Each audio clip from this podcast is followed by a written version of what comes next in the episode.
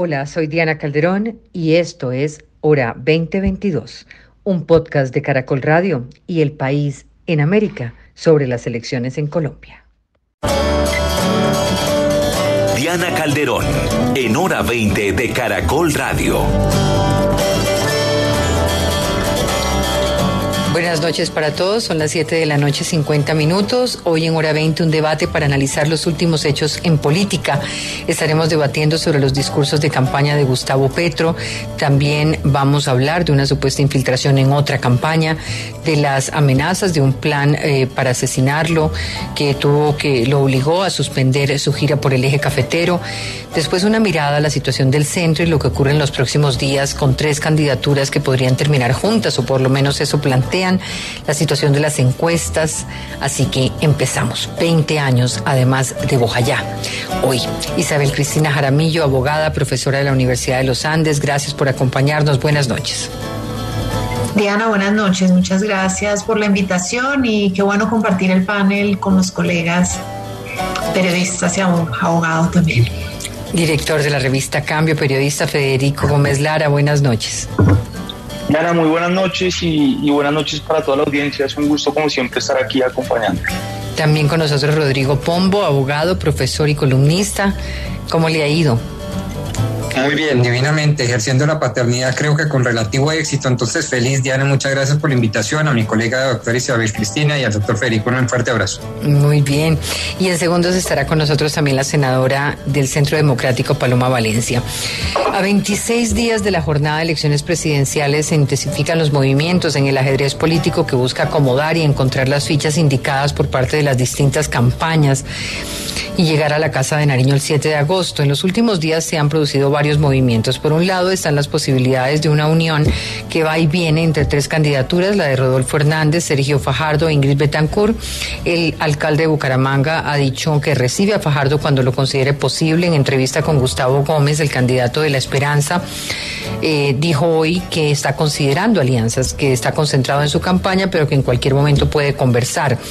Por su parte, Ingrid Betancourt, que hace algunos meses generó divisiones en la coalición del centro, ahora ha dicho que debe lograr una opción de unión. Parte de lo que ocurre en el centro surge de la situación que reflejaron varias encuestas este fin de semana.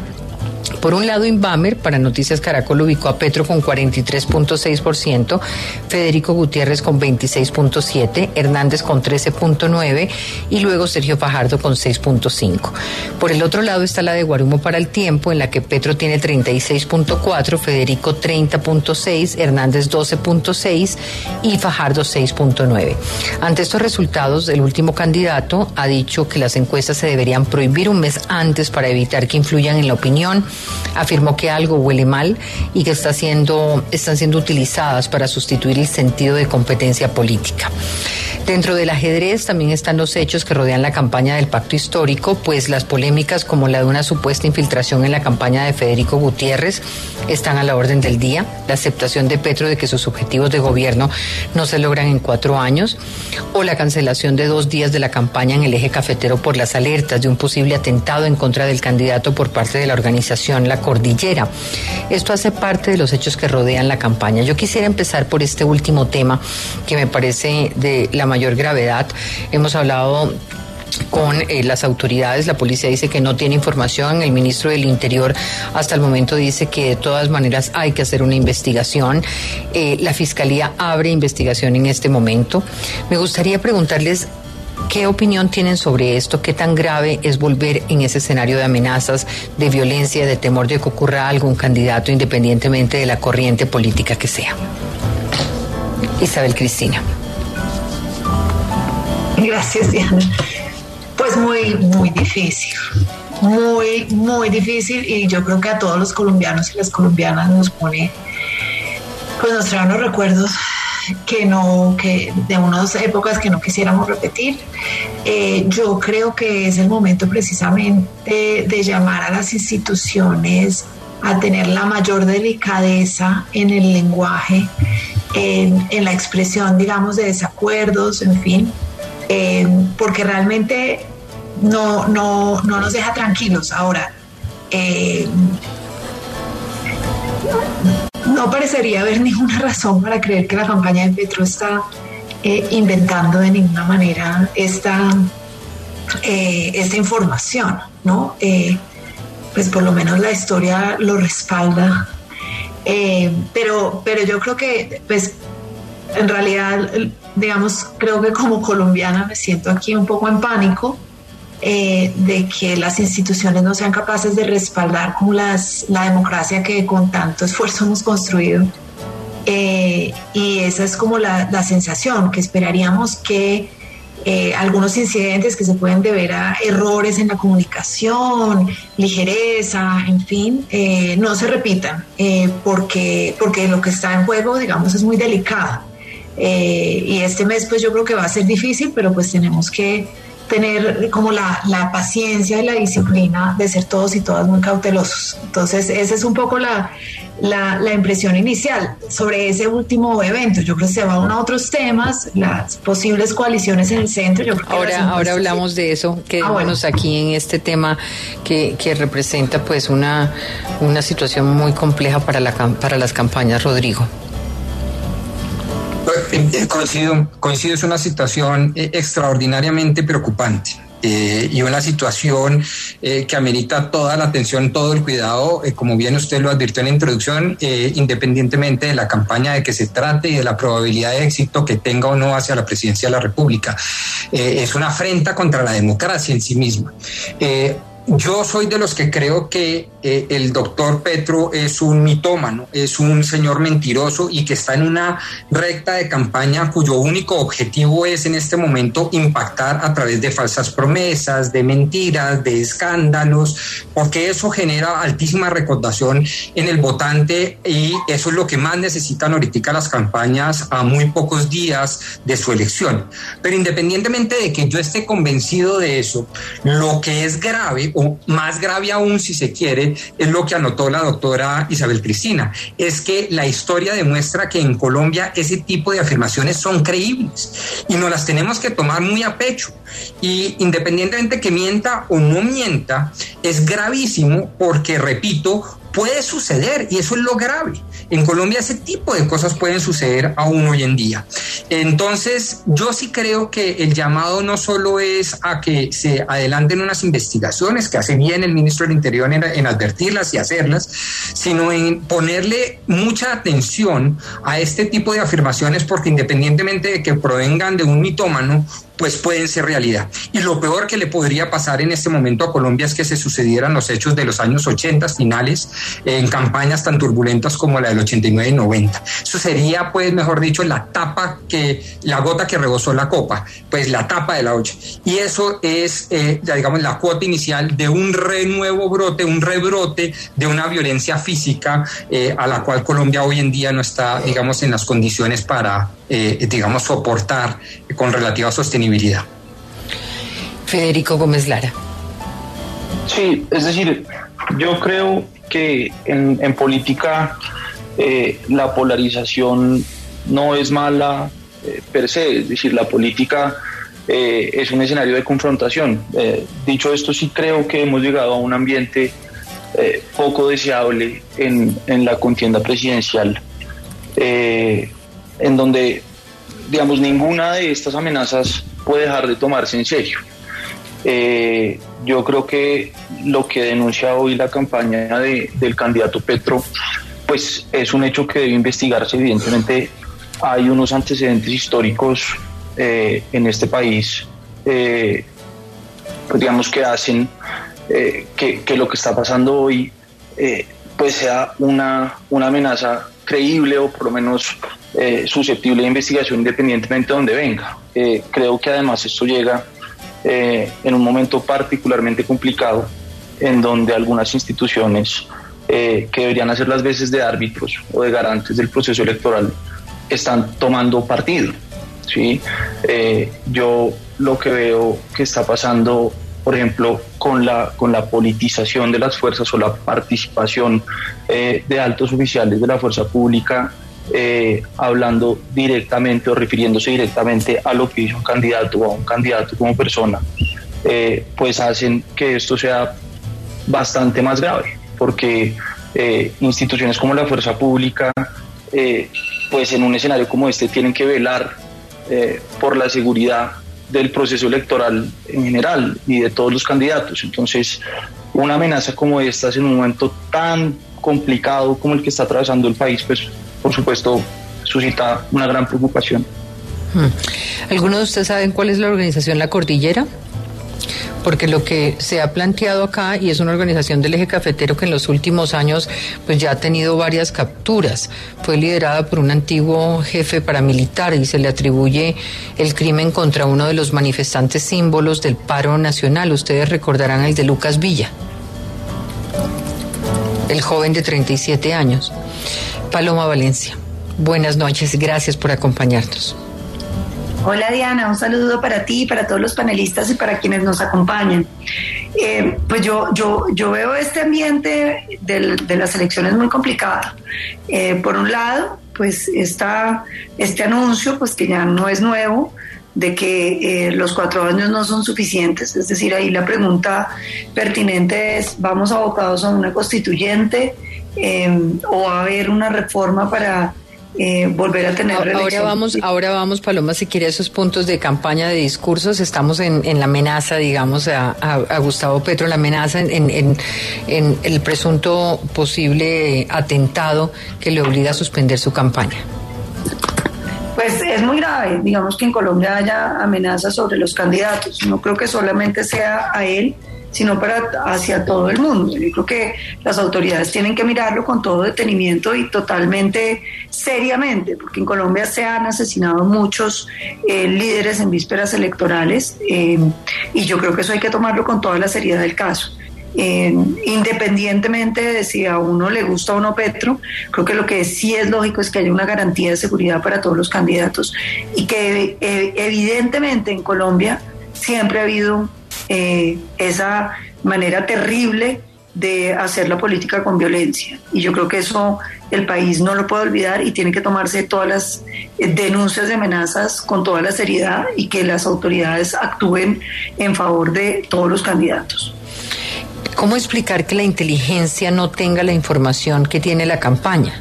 ¿Por qué la inteligencia no tiene la capacidad de advertir? Supondría uno que un candidato que va para el eje cafetero debería tener las garantías y la seguridad de que puede movilizarse con tranquilidad en esas zonas del país. Vicky, hay, perdón, eh, eh, yo, lo que, yo lo que pienso, Diana, es que aquí hay que analizar muy bien si la amenaza es real o no. Eh, ¿Por qué se lo digo yo? Porque, digamos, a mí me llega información muchas veces de que tal banda criminal está planteando atentar contra mi vida y me llegan amenazas de ellos y le llega a uno gente a contarle el cuento. Luego yo corroboro con la inteligencia del Estado, el Estado me dice, no, Paloma, no tenemos información de esa y yo tiendo a creerle más al Estado. Eh, cuando me dicen que descartan esas posibilidades, yo siempre he entendido que la inteligencia lo hace bien y yo creo que lo que tiene que haber es eh, pues que la inteligencia del ejército y, de la policía pues actúen con toda la seriedad del caso. Creo que eh, afortunadamente tenemos unas Fuerzas Armadas que son muy confiables en términos de lo que se puede hacer em, en, materia de, investigación, porque a uno muchas veces le llegan a, amenazas, Diana, yo las he recibido y me llegan además eh, rumores de personas muy confiables, metidas en el tema de seguridad, que le dicen a uno, Paloma, hay un atentado contra ti en estos términos. Eh, mi, experiencia ha sido que siempre lo he dejado en manos de las autoridades. Las autoridades me dicen no es así eh, y he podido estar tranquila, pero creo que eso es parte de lo que el gobierno y las autoridades tienen que evaluar. Yo, yo quisiera ahí agregar una cosa, eh, senadora, por eso, por eso justamente... Eh, Planteaba usted el hecho de, la de una institucionalidad en este momento eh, cuestionada. Sí, es decir, por eso eh, lo que planteaba yo anteriormente es particularmente grave, porque digamos que entre los políticos de izquierda y las Fuerzas Armadas siempre ha existido una tensión compleja y si uno ve digamos, la época más reciente en donde hubo una ola de, asesinatos de candidatos presidenciales, en la mayoría de esos casos hubo participación del Estado o un escolta infiltrado.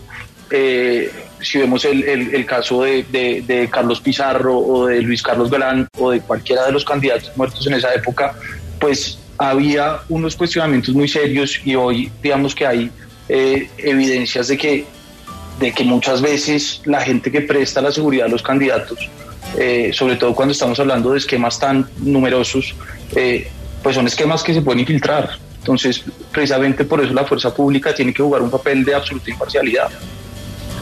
Yo estoy de acuerdo y yo creo que la fuerza pública, por eso lo repito, ha sido una fuerza totalmente imparcial y una fuerza en la que todo el mundo puede eh, confiar. De hecho, eh, yo lo que entiendo es que eh, ha habido muchas capturas de varios de los líderes de la cordillera eh, que, que, fue no, pero Paloma, es que usted llegó tarde, no sé si escuchó lo que Federico decía, un poco en relación con todo lo que ocurrió con Zapatero y un poco la manera como la fuerza, eh, eh, miembros de, de, la fuerza pública han venido participando, digamos, con opiniones políticas sobre la campaña de Gustavo Petro. Eh, entonces, digamos, a lo que se refiere, a lo que se refiere Federico Gómez Lara, es un poco el mal momento, el mal momento que representa para la fuerza pública una situación de estas cuando efectivamente eh, la fuerza pública ha hecho comentarios de frente contra el candidato que podría tener una situación de riesgo para su vida. O sea, esa misma fuerza pública llamada a cuidarlo.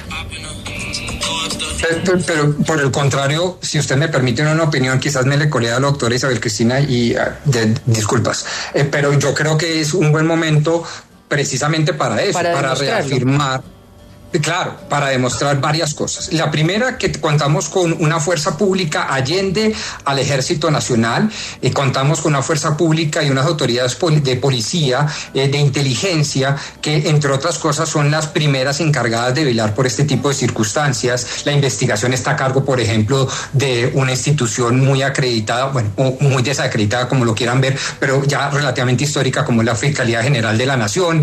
Es decir, eh, estamos hablando de una institucionalidad mucho más compleja a lo que podría representar un trino y un enorme debate que se suscitó del general Zapatero. Lo segundo es que uno tiene que recordar que este país tiene un territorio bastante extenso, con una historia criminal bastante copiosa y profusa, de tal manera que eh, no es lo mismo vigilar unas eh, eh, elecciones en los Estados Unidos o en Costa Rica que en Colombia.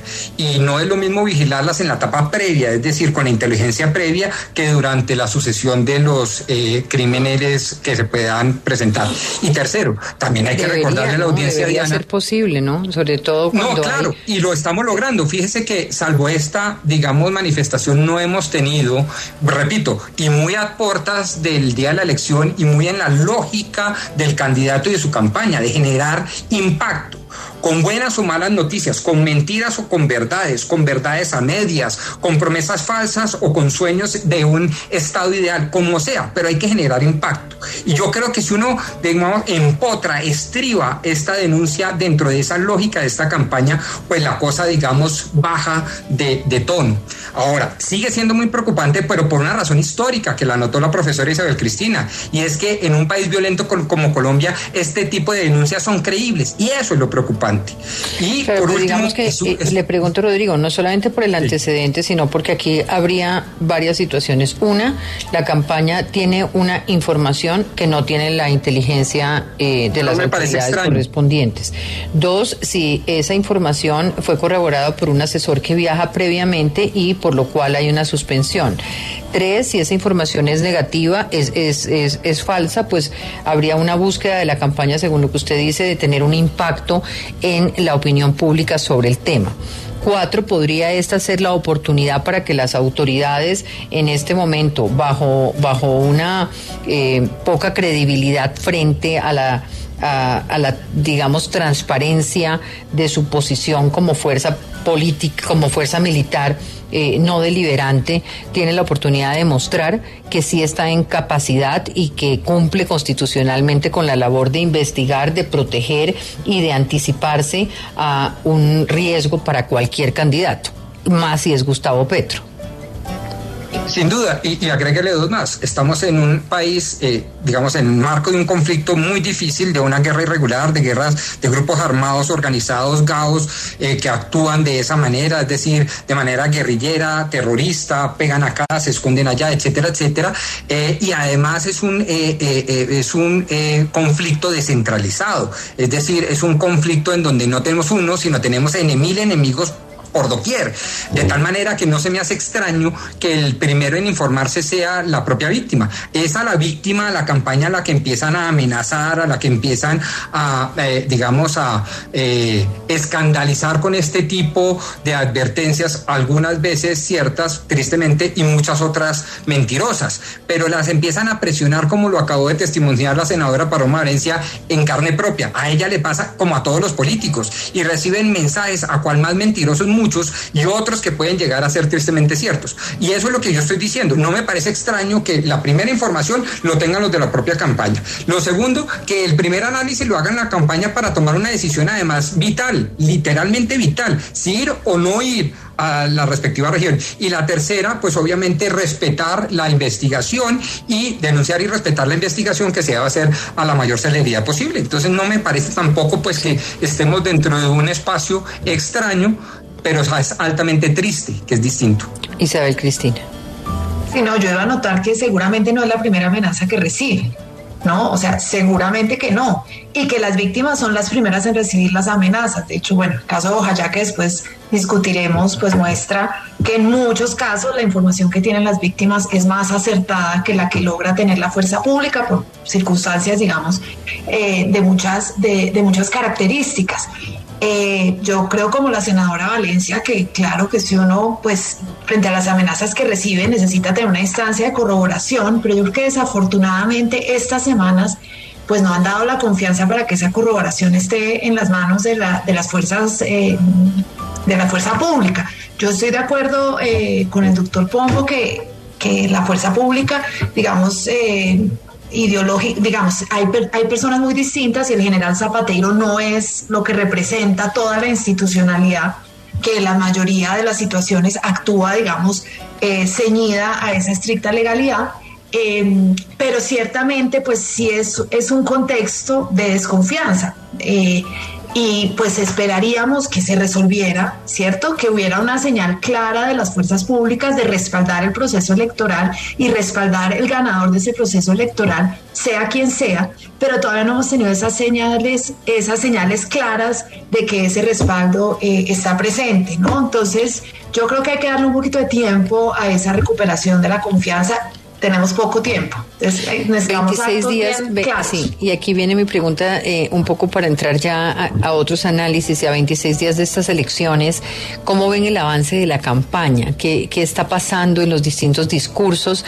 Pero sobre todo me gustaría preguntarles si ustedes sienten que hay claridades y hechos ya no debatibles. Por ejemplo, si ya está definida una segunda vuelta Petro-Federico eh, Gutiérrez, eh, si Fajardo tiene o no espacio para crecer y ganar, qué techo tiene los candidatos? ¿Qué certezas e incertidumbres tienen a hoy, a 26 días de las elecciones? Paloma. Pues yo creo que lo que es horrible de estas elecciones, eh, Diana, es que no hay nada cierto. Eh, uno, uno le parece que las encuestas han ido cogiendo camino, mostrando a eh, Petro y a Federico adelante, pero a mí me parece que todavía nada está escrito, porque esa unión del centro en, Rodolfo, que es quien viene liderando, pues podría generar un, desbalance. ¿Y, por qué creo eso? Porque en términos generales uno ve em, que el, gran fracaso del centro fue pelear con todo el mundo y uno ve a Rodolfo menos confrontado con todo el mundo. Eh, no sé si eso es una impresión. Eh, pero yo veo que hoy eh, lo que hay es una gran incertidumbre, sobre todo me sigue llamando mucho la atención el alto porcentaje de gente que a estas alturas no tiene claro por quién votar. Eh, y me parece que ese porcentaje de gente que no ha decidido por quién votar es finalmente el que va a terminar decidiendo. Entonces, yo veo un crecimiento maravilloso, formidable de FICO eh, Petro manteniéndose muy fuerte, pero una fracción importante de la población indecisa. Entonces, yo, yo, yo hoy veo que no hay como claridad en eso. Paloma, ¿por qué no ha llegado el apoyo oficial del Centro Democrático a la candidatura de Federico Gutiérrez? Eh, pues yo creo que por, eh, que hemos estado como ocupándonos de otros temas, en especial el tema electoral que eh, generó un desgaste muy grande para el partido y porque Em, digamos, se abrieron esas convocatorias para que la gente participara, que es como tradicionalmente se han elegido los candidatos presidenciales del, partido, y porque hay algunos sectores que han expresado, em, pues que si no hay candidato del partido, ¿por qué no se considera la libertad? Em, el candidato nuestro era Oscar Iván Zuluaga y hay, digamos, gente que, que ha expresado pues el, el, el deseo. Entonces, pues hemos estado ahí como un poco a la expectativa de ver qué pasa. Federico, ¿cree usted que esto está cantado o todavía cree que el centro puede tener alguna posibilidad de crecer? Eh, bueno, yo primero, digamos, le, le, preguntaría a la, a la senadora Valencia con, con, el mayor respeto si, si esa demora en la, en la adhesión eh, del Centro Democrático a la campaña de Federico Gutiérrez no es, no es un poco un saludo a la bandera, es decir, eh, no, no, es más bien que como uno de los caballitos de batalla de la izquierda o del centro, es decir, que Federico es el candidato Uribe, eh, ustedes están pues como, como manteniéndose al margen para no, digamos, que, que Federico Gutiérrez cargue con, con, eso y con, lo, y con lo que eso implica, porque digamos, resulta como difícil pensar que en el Centro Democrático esté eligiéndose apoyar a Ingrid o a, o a Rodolfo. Yo creo que es bastante claro eh, que ese apoyo o esa base o esa masa, tanto parlamentaria, política, como de las bases eh, del Centro Democrático, está con Federico, ¿no es verdad? Yo creo que hay muchas bases con Federico, pero también hay mucha gente eh, con, con, Rodolfo y hay gente que está como muy a la espera. Lo que el partido sí tiene muy claro es que vamos a votar contra cualquiera que esté contra, contra Pedro está absolutamente digamos, es, es, un poco como, como la dinámica eh, en la que ha venido desarrollándose esta campaña. Yo, yo no sé si ya esté todo escrito. Eh, lo que la impresión con la que uno queda es que Federico Gutiérrez y Gustavo Petro sí están eh, pues como líderes casi indiscutibles de la, de la contienda. pero tal vez por el, por el miedo que suscita Petro en un sector eh, y por el rechazo, digamos, al, continuismo que puede eh, despertar Federico en otro, pues hay como una especie de anticampaña. ¿no? Es decir, uno ve, por ejemplo, a Sergio Fajardo, yo creo que lo del centro ha sido pues particularmente desastroso. Eh, y sus eslogan de campaña son no soy ni Petro ni Fico. Eh, ni, continuismo ni un salto al vacío, pero no dice qué es lo que, lo que realmente es. ¿no? ¿Cómo se explica, Federico, que, se esté repitiendo el escenario del 2018 en el centro? O sea, que, ¿Cuáles son las, digamos, como las razones por las cuales un centro en el que hay una gran población que se declara de centro definitivamente no está en el centro? Sí, pues yo creo que, digamos, hay mucho de de, ego de algunos de los protagonistas eh, en el centro político, de torpeza también. Yo creo que eh, pues ahí evidentemente hay una gran torpeza. Si uno mira las encuestas, pues frente a las que hoy hay, hay unas dudas razonables, pues una buena parte de la, de la población se declara de centro, pero esas personas de centro no lograron, digamos, captar eh, o motivar a, a esas bases. Yo creo que la respuesta sencilla es que eh, pues los extremos despiertan más pasión, despiertan, eh, digamos, un fervor en la gente que tal vez una apuesta más moderada eh, no genera. Entonces, el, discurso, por ejemplo, de Federico Gutiérrez es vamos a, a, salvar la democracia, ¿no? Eh, y el de Petro es vamos a salvar al país del genocidio de la derecha. Entonces es una cosa, digamos, un poco exacerbada en términos del, debate público y creo que mientras Petro haga parte de ese espectro político, eh, pues tal vez Petro es demasiado fuerte como para, como para ser ignorado, pero de golpe no alcanza a ser lo suficientemente fuerte como para tener eh, un cupo garantizado, como para llegar eh, y ganar en primera vuelta. Entonces, mientras Petro esté compitiendo por la presidencia, pues el candidato por los miedos que suscita Petro, que seguramente mejor se posicionará, pues será aquel que mejor enarbole las banderas de yo soy la salvación eh, a Petro. Y creo que eso es un poco lo que ha estado pasando y nos ha llevado pues a un escenario, creo yo, pues de involución del liderazgo político. Yo en esta campaña he visto pocas propuestas, eh, pocos temas eh, realmente de fondo. Si uno mira los debates, pues es más como un mar de, ataques personales y de anticampaña que no sería lo deseable. Isabel Cristina. Pues gracias. Yo veo la cosa un poquito distinta, ¿no? Eh, yo creo que eh, los dos candidatos, tanto Petro como Federico Gutiérrez, han estado tratando en, como en, un baile entre aparecer como candidatos de centro y aparecer como candidatos, digamos, yo no diría de extremos, no son de extremos ciertamente, pero aparecer como candidatos más polarizados. Entonces, en unos escenarios, por ejemplo, toda la construcción de alianzas que lleva haciendo Gustavo Petro los últimos cuatro años, pues es una señal inequívoca de moverse hacia el centro político en el país, de acoger muchas fuerzas, de reunir, digamos, esfuerzos. Eh, su discurso, digamos, pues sigue siendo un discurso fuerte sobre la desigualdad, eh, sobre la desigualdad, pero digamos que políticamente ha mostrado una capacidad de crear alianzas que, de la que no le lo creíamos posible por la experiencia que tuvo en la alcaldía de Bogotá.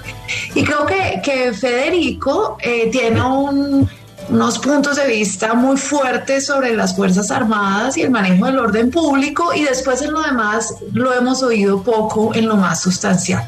Al contrario de lo de Federico, yo creo que el centro y que en varios de los debates iniciales que vi eran debates en los que había muchas ideas sobre no si se debía expropiar o poner eh, regímenes catastrales, impuestos aquí, impuestos allá, que, y eso, digamos, fue, fue realmente muy interesante, pero pero tenemos un, en un electorado que aparentemente le cuesta mucho trabajo la sutileza. ¿No? Entonces, entender si los impuestos son en este sector de la industria o en aquel sector de la industria para los electores en general parecería que no es muy importante, digamos, es como más importante si tiene capacidad de mando, si va a poder gobernar el país. Y eso cuando se representan como posturas un poco más em, en ese juego entre poder despertar pasiones y al mismo tiempo crear coaliciones, pues definitivamente eh, transforma como el escenario. Creo que el, al centro, pues eh, un centro que además no quiere hacer coalición con ninguno de los, es interesante, en un punto había un temor que los partidos tradicionales casi que infectaban la campaña, ¿no? Entonces había que estar muy lejos de esos partidos tradicionales.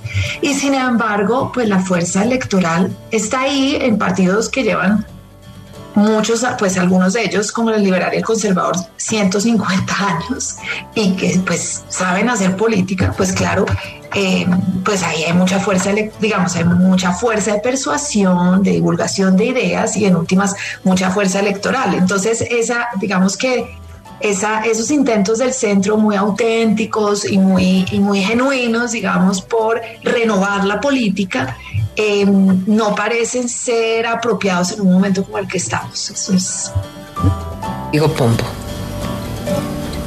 Mi, aproximación es un tanto distinta a todas las anteriores. Yo creo de entrada que no hay un centro como tal. De hecho, yo soy, digamos, abiertamente enemigo de la calificación maniqueada de izquierda, centro, derecha. Me parece que es antitécnico, no tiene fundamento histórico, no tiene fundamento doctrinario y demás. Pero, digamos, en gracia de discusión, yo creo que en Colombia en este momento tenemos una izquierda fanática, radical, disolvente, exterrorista, que está representada hoy por un candidato que llama Gustavo Petrurreco.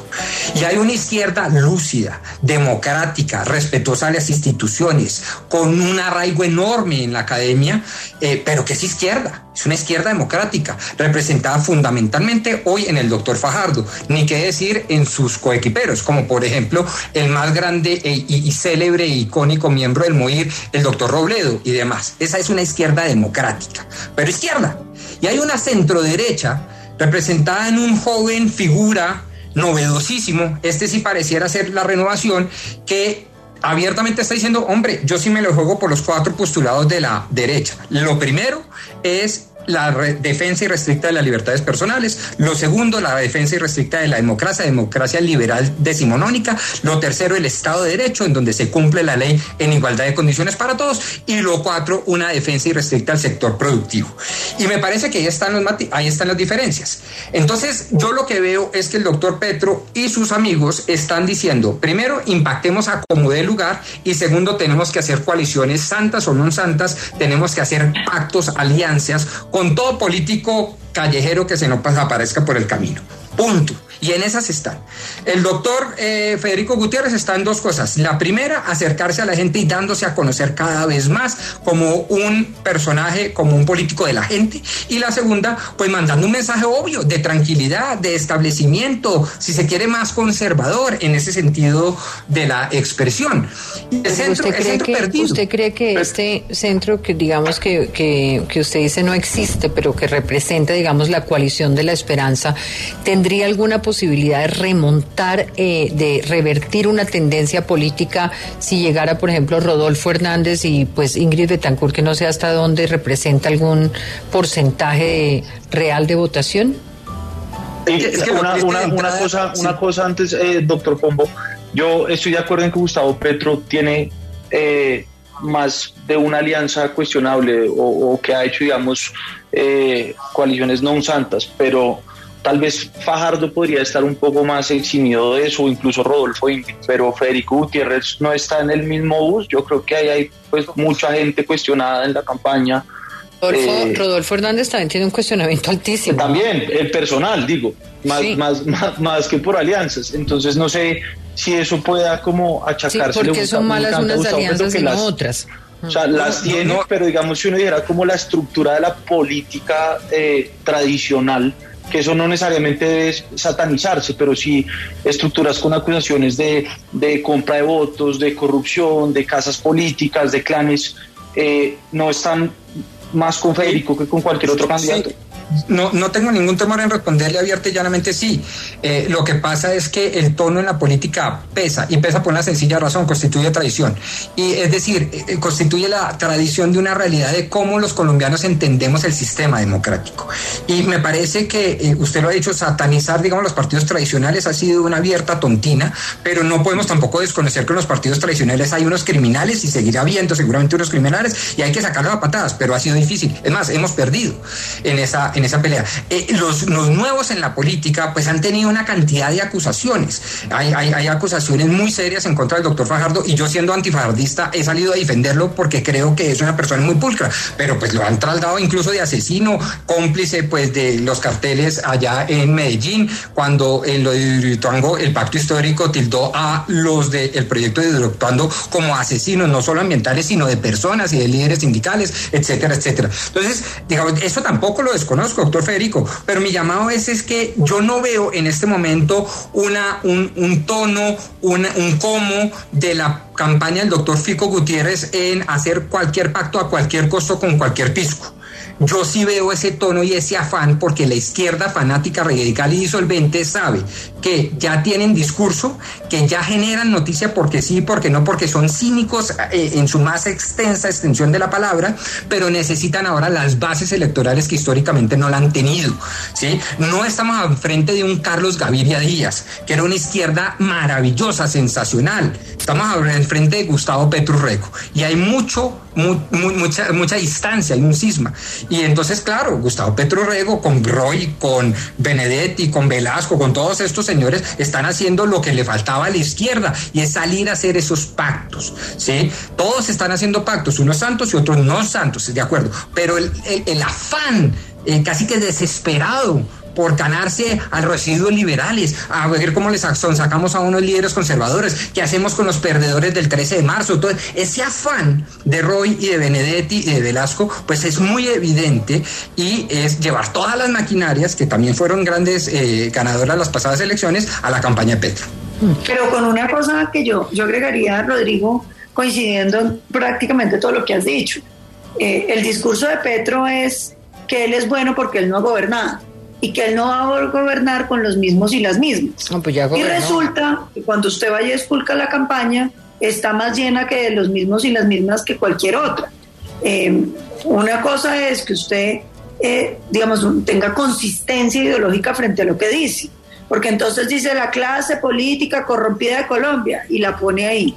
Es que no vamos a gobernar con los mismos y lleva los mismos y las mismas. A mí me impresionó, por ejemplo, la reunión de Gustavo Bolívar hablando pues de, de Córdoba y las tierras y el paramilitarismo con la gente del Gordo García, condenado por una masacre en Córdoba. Entonces no, entiendo cuál es la coherencia. Creo que hay un tema, eh, digamos que uno entiende que Federico recibe el apoyo de los partidos tradicionales, que no son lo mismo que unas estructuras criminales, eh, que creo que eso hay que diferenciar.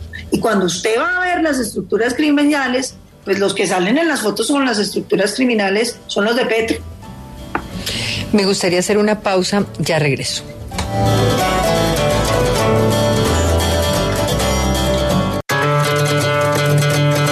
Escuchas Hora 20. Regresamos en hora 20 y hoy estamos con Paloma Valencia, Isabel Cristina Jaramillo, Rodrigo Pombo, Federico Gómez Lara. Eh, para cerrar el tema de la política, quería preguntarles por... Eh, Hoy pensaba cuando se arma toda esta polémica en torno a que cuatro años no son suficientes para poder cumplir un programa de gobierno. La primera reacción es, bueno, no, cuatro años no son suficientes para ningún presidente pensaría uno, o sea, en general, eh, dándole como una oportunidad a, mirar si este tema es un globo que se lanza y que luego se corrige, eh, o si aquí lo que se está haciendo es un anuncio que se había dicho anteriormente que no había posibilidad de buscar una, de perpetuarse en el poder. ¿De qué manera comprenden ustedes esto? Federico.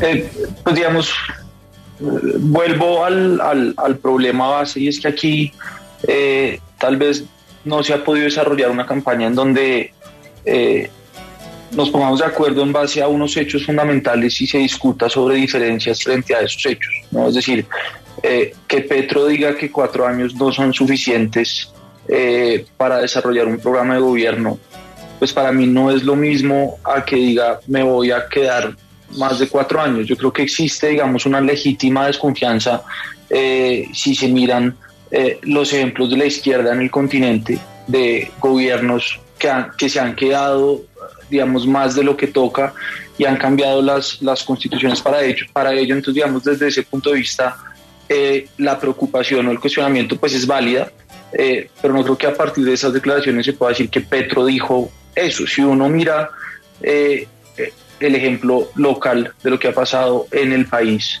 Eh, y esto pues no son opiniones sino hechos. Eh, quienes han cambiado la constitución para quedarse más de cuatro años pues son gobiernos de, derecha. Entonces yo creo que el, cuestionamiento, el, gobierno de Uribe fue el único... El gobierno de Uribe eh, que se quedó pues dos periodos con unos cuestionamientos pues que todos conocemos frente a la forma en la que se llevó a cabo ese, ese cambio constitucional iba para tres, finalmente no, eso, eso no se dio. Y pues el otro fue eh, Juan Manuel Santos, que no cambió la constitución, sino simplemente pues se reeligió eh, con, con, las reglas de juego que había en ese momento y luego, y luego eh, se, se abolió, digamos, esa posibilidad de reelección. Entonces, yo creo que el cuestionamiento es absolutamente válido. Creo que podría darse un debate mucho más, mucho más pausado y, y, mucho más, digamos, sobre realidades. Si uno mira los ejemplos del continente, tiene que mirar hacia la izquierda, si mira los ejemplos en el país, tiene que mirar hacia la derecha, creo yo. Isabel Cristina. Creo, sí, yo, yo estoy de acuerdo con Federico definitivamente en ese punto, pero yo creo que hay dos cosas importantes aquí para, para matizar. Por un lado, cuando yo leí ese titular pensé, por fin lo dijo, ese plan de gobierno que tiene, pues es una cosa como para 25 años y yo creo que hay que manejar las expectativas. Si va a estar cuatro años, pues no puede decir que va a cumplir o que va a ser una parte de eso que va a hacer. Entonces, eh, lo, lo, pensé así. Eh, pero por otro lado, yo creo que tenemos unas garantías institucionales que hace que nuestra situación no sea comparable, ¿cierto? Cuando eh, el expresidente Álvaro Uribe, con el apoyo popular que tenía, pues logra reformar la constitución para esa reelección, pues digamos que teníamos una historia que hablaba de lo malo que podían ser las reelecciones y sin embargo pues tuvimos dos casos de reelección y estuvo, digamos, el país funcionó bien se hizo la transición, se respetó la decisión de la Corte Constitucional, que yo creo que también fue parte importante de esto, porque, digamos, frenar las reelecciones, pues, pues un trabajo constitucional de filigrana para explicar por qué, digamos, había reformas a la Constitución que excedían los poderes eh, constituidos y que solamente podrían venir por la vía del constituyente. Entonces yo creo que ahí, hay un punto también para, para pensar cuando de pronto saltamos a la conclusión de se va a perpetuar en el poder. Y es que, digamos, un expresidente con el respaldo que tenía, etcétera, pues se ve un poco la institucionalidad democrática eh, logró contener esa estabilidad y, y el proceso digamos, que nos dio confianza a todos y todas, diría yo, desde mi orilla.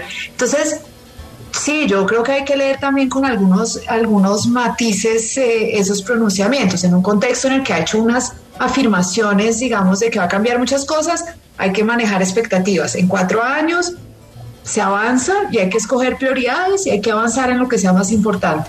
Y por otro lado, pues tenemos como unas garantías democráticas que no hacen que sea un, un panorama creíble, digamos, este que somos como Venezuela o somos en el momento, eh, en esos momentos, esa, esas, eh, digamos, esos frenos democráticos no estaban tan claros en esos otros países. Paloma Rodrigo. Eh, yo, yo, digamos que creo que la reelección es buena cuando la reelección es producto de que la gente le gusta al gobernante.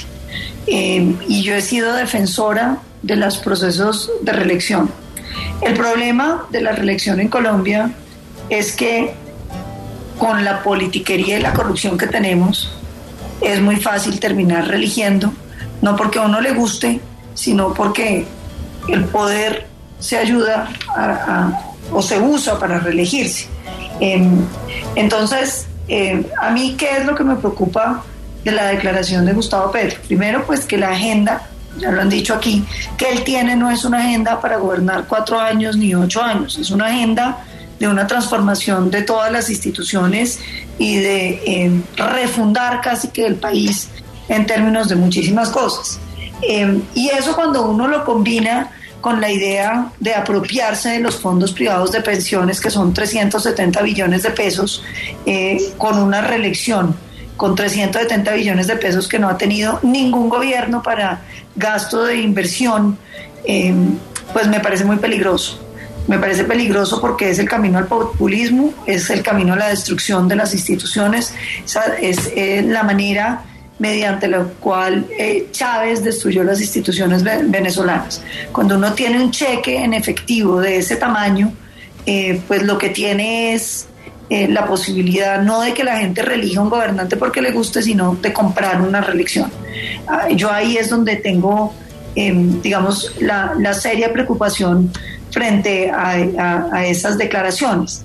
A mí sí me gustaría que nos aclararan si esto va a ser vía constituyente, si esto, si esto incluye la privatización de los fondos de pensiones, si esto incluye que la plata de las pensiones, que también es un cheque muy, perdón, de la salud, que también es un cheque muy significativo, lo van a volver público, em, porque entonces hablar de reelección es otra cosa, ya no estamos hablando de reelección de gobernantes que le gustan a los colombianos, sino de la utilización del presupuesto público para la reelección. Pero es que, digamos, estamos antes...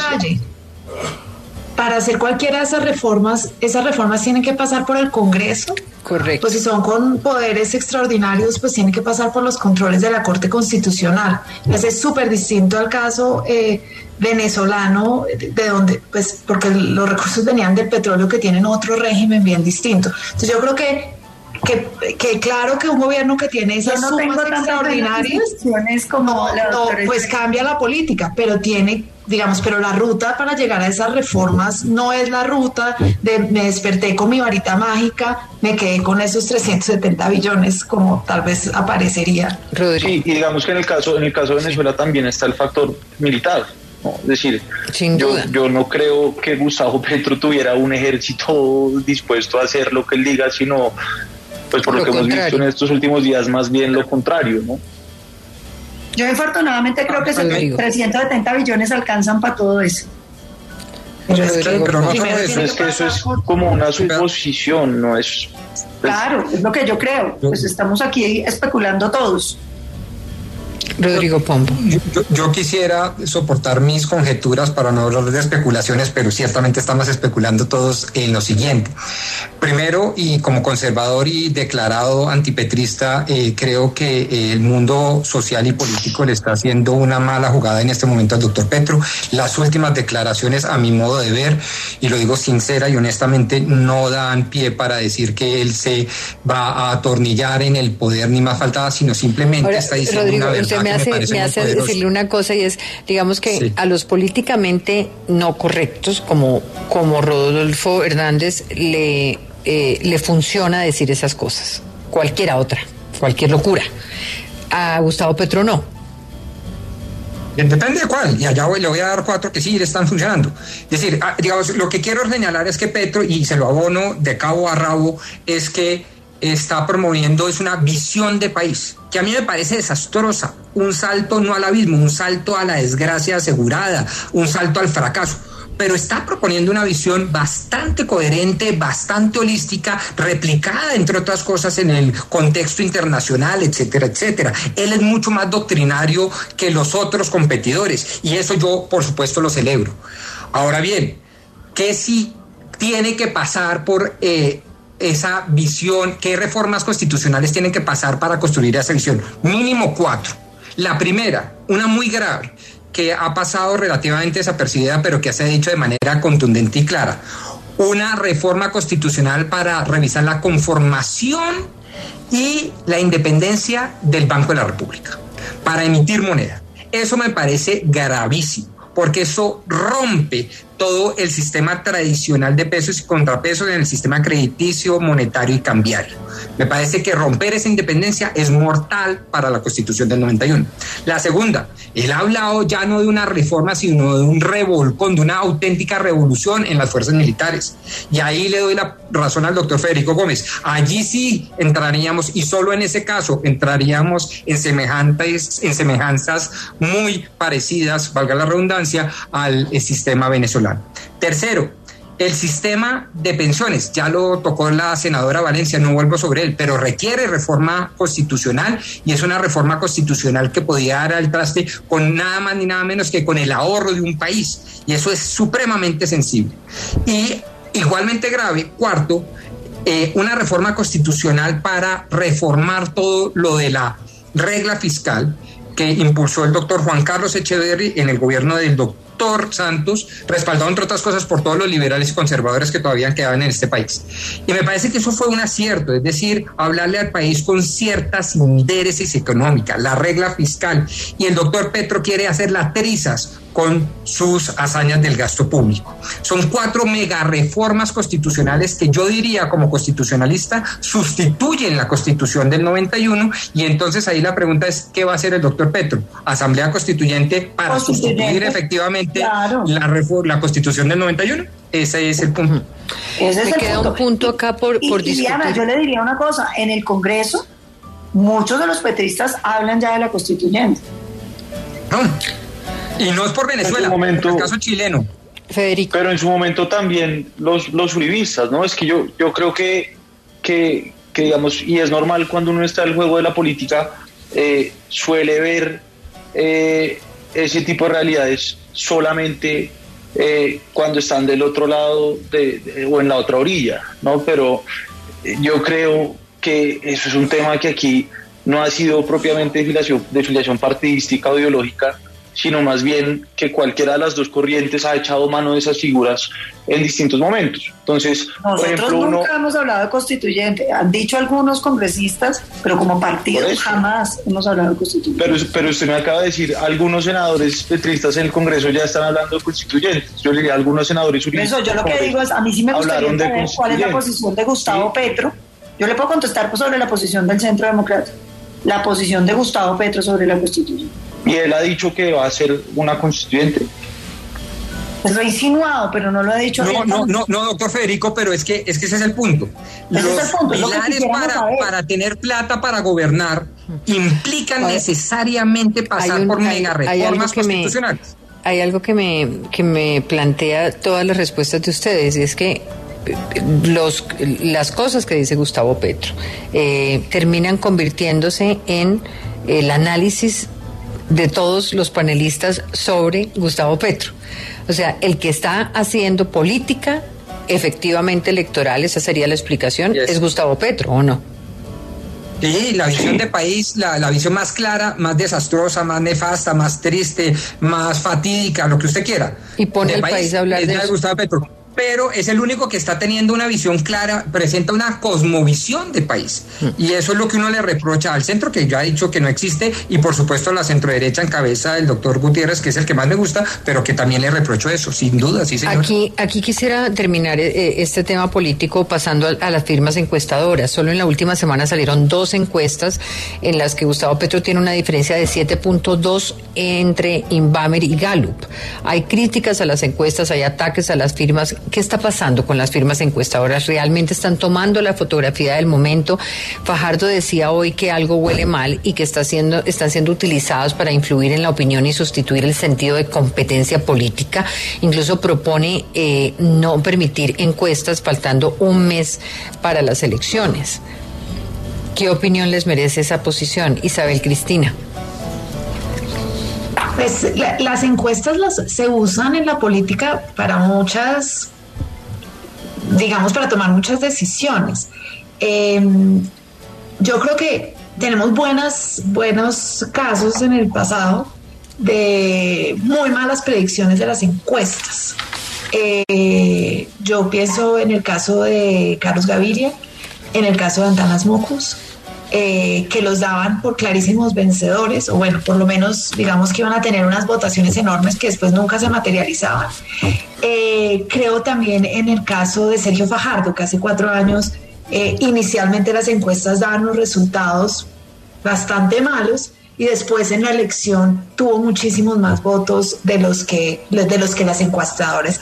Creo que hay un hay un hay un tema de pensar que o de, sea, sí, se siente, digamos, dado que las encuestas son predicciones bien falibles, y parecería haber un ánimo de aprovechar la, encuesta para manipular porque, digamos, esos titulares, ¿no? Y, la, y, la, lectura amañada de algunas encuestas empieza a hacer creer a alguna parte de la ciudadanía eh, que aquí no se está jugando, digamos, una primera vuelta, sino casi la segunda vuelta. Entonces, que ya hay que salir a tomar una decisión entre dos extremos. Esa parece ser toda la estrategia de las encuestadoras. Eh, y entonces, pues ahí sí parecería, pero más que las encuestadoras, perdón, eh, me corrijo en esto, parecería ser de los medios cuando presentan las encuestas, es que ya está resuelto, que ya no digamos, una segunda vuelta es muy peligrosa, entonces que hay que tomar una decisión entre dos candidatos y estos son los dos únicos que pueden, y entonces quién es el que va a poder, y yo creo que, que ahí hay como una, hay una manipulación del público. Ahora, si miramos también la experiencia histórica, pues la opinión tampoco es tan influenciada. Es decir, por una parte hay muchas personas indecisas, por otra parte pues resulta que la gente hace cosas bien distintas a las que les dijeron las encuestadoras y que básicamente no se va a poder predecir tan bien. Entonces, pues lo de, lo de prohibir encuestas, me parece que en este país ya tenemos demasiadas prohibiciones que no se cumplen, se cumplen a medias o no dan ningún resultado. Entonces, en este momento, digamos, eh, no, no me parece que sea una solución ideal, pero sí hay que hacer una pedagogía con la opinión sobre qué quieren decir las encuestas y cómo relacionarse con la información que le están dando las encuestas. Tener esas encuestas tan distintas nos está diciendo la opinión está muy volátil, nadie está decidido del todo. Entonces, pues eso es lo que habría que leer. No sé. Rodrigo. Bueno, uno, yo soy enemigo en general y por principio de prohibiciones, en eso soy muy liberal. Segundo, eh, creo además que eh, el llamado a prohibirlas en este momento, sobre todo por candidatos o excandidatos, eh, pues me parece un tufillo feo, de mal perdedor, de, de, digamos, absolutamente inoportuno, impertinente en este momento. Tercero, me parece que las encuestas tienen que hacer una autorreflexión. A mí me gusta mucho citar el caso del doctor César Caballero, que creo que es el dueño o director de Cifras y Conceptos que fue tan desastroso en su momento que él mismo dijo públicamente y al aire, yo estaba ahí presente, oiga, yo definitivamente me tengo que salir del negocio, no de las encuestas, que eso vivo lícitamente, sino de las encuestas políticas antes de las campañas porque no le estoy pegando. Y entonces eso genera un grado de incertidumbre y de confusión y de todo, de expectativas falsas, infladas, etcétera, que genera más daño que beneficio. Me pareció muy decente por parte del doctor César Caballero, lo reconozco públicamente. Yo creo que estas encuestadoras cuando fallan deberían hacer lo propio. Y por último, me parece que eh, lo que hay que hacer es como, yo, yo, yo digamos, si usted se da cuenta, doctora Diana, yo nunca, eh, salvo que usted me lo pida, hablo de tal o cual encuesta, hablo de un ponderado de las encuestas y eso, porque creo que es lo menos susceptible al error. Y por lo tanto inducimos los panelistas menos al error a los oyentes y a los televidentes cuando tratamos de jugarle a, pues, a la información con la mayor cantidad de cartas posibles. Eh, eso, es los, eso es lo que yo creo. Federico Gómez. Yo, digamos que sí, creo que se necesita un, un grado de transparencia mucho mayor eh, en el tema de las encuestas eh, en unos ejes fundamentales, digamos, la composición de las muestras, por un lado, por el otro, cómo se presentan y por el otro, quién las paga, ¿sí? Porque, digamos, la tradición que había existido siempre en, los medios es que un medio paga una encuesta y por ende la publica, pero, por ejemplo, hoy estamos viendo eh, replica una encuesta de Guarumo eh, y dice paga Guarumo, ¿no? Entonces, ¿qué pasa? Las encuestas eh, en, el mundo ideal deberían registrar la foto de un momento político, registrar un hecho político. Eh, ¿Qué es lo que que está pasando hoy? Que en, en, ocasiones esas encuestas están siendo utilizadas para crear hechos políticos. ¿sí? Entonces, eh, venimos de un escenario de consultas que de alguna manera eh, adelantaron esa primera vuelta eh, y entonces ya el fenómeno del, del, del, voto útil luego de las consultas pegado a las encuestas pues hace muy difícil eh, a otros candidatos competir en, en Francalid y digamos que en, la confianza en las encuestas, si bien no estamos hablando pues de, una cosa que pueda ser eh, exacta ni mucho menos, pero sí una, una predicción, pues digamos, lo más ajustada a la realidad posible, aquí se están usando para tomar decisiones de fondo. Por ejemplo, eh, en, el, en el Centro Democrático vivieron el problema cuando la selección del candidato eh, y la polémica que hubo alrededor eh, de la senadora María Fernanda Cabal y los demás aspirantes, pues es, esos mantos de duda frente a la legitimidad de una encuesta eh, son eh, verdaderamente, verdaderamente muy complicados. Hoy estamos ante el escenario de la posible alianza de, de Rodolfo Hernández con Sergio Fajardo, eh, en donde dicen se retira el que quede abajo en la encuesta, ¿no? Y entonces un día sale una encuesta eh, que tiene eh, a Petro con 40 y al otro día con 30 y un día Fico con 20 y después con 35, entonces ¿Cuál, ¿cuál, es la realidad? ¿Qué confianza puede haber frente a, frente a eso? ¿no? ¿Quién me falta? Paloma. Yo. Eh, no, yo, yo quisiera decir lo siguiente. Si las encuestas estuvieran reflejando volatilidad de la opinión pública, en lo que yo coincido con, con la doctora Isabel Cristina, hay una volatilidad evidente en la opinión pública, pero también hay otro elemento que uno no puede dejar de lado, y es que las, encuestas son una herramienta de poder. Es decir, en la política hay un fenómeno de voto útil que es indiscutible. Hay un fenómeno de atracción hacia quien va ganando eh, que, que, también es muy poderoso. Yo creo que la, la, pregunta que hay hoy es si las encuestas están reflejando esa volatilidad o lo que están reflejando es la utilización de las encuestas para favorecer o para despreciar candidatos. Y es cierto, en Colombia se toman muchas decisiones por encuestas, pero fíjese que yo no creo que el problema sea la del Centro Democrático, que finalmente es una colectividad que sus propios precandidatos deciden qué mecanismo queremos hacer. Pero fíjese esto, Enrique Gómez, candidato de Salvación Nacional Rodrigo, no fue incluido en todos los debates porque les parecía que tenía muy poquito en las encuestas. Y entonces uno se pregunta, si las encuestas determinan quién puede participar en los debates y los debates son los que finalmente orientan la opinión pública en torno a quién les gusta a los candidatos. Entonces uno sí termina teniendo unas encuestas como una herramienta de poder muy significativa. Y cuando esas encuestas empiezan a ser tan variantes unas con otras, uno empieza a sentir que no es que haya una volatilidad de la opinión pública, sino una utilización de las encuestas con propósitos políticos. Y ahí es donde entonces sí se genera, digamos, una reflexión grave para la democracia colombiana. Y es, se están utilizando las encuestas con propósitos políticos, las encuestas están obedeciendo a criterios distintos a una eh, medición real de la voluntad de los colombianos eh, o no.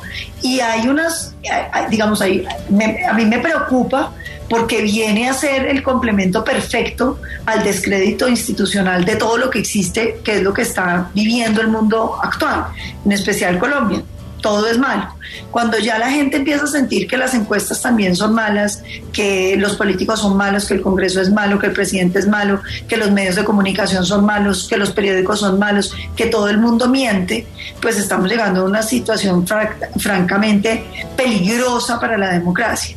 Yo sí creo que habría que pensar si no llega el hora, no, no es momento de prohibir las encuestas. Yo, yo como Rodrigo no soy de ánimo prohibicionista, pero sí hay una pregunta en torno hacia los criterios técnicos con los que se están haciendo las encuestas, en torno a, la significación de las muestras, en torno a la significación de los procesos de depuración de esos resultados. Que si dan tranquilidad, la gente puede confiar en ellas. Gracias a ustedes, gracias a ustedes. Estamos en el episodio 32 de la hora 2022. Ya estamos a 26 días de las elecciones en Colombia. Hora 2022, la hora de las elecciones.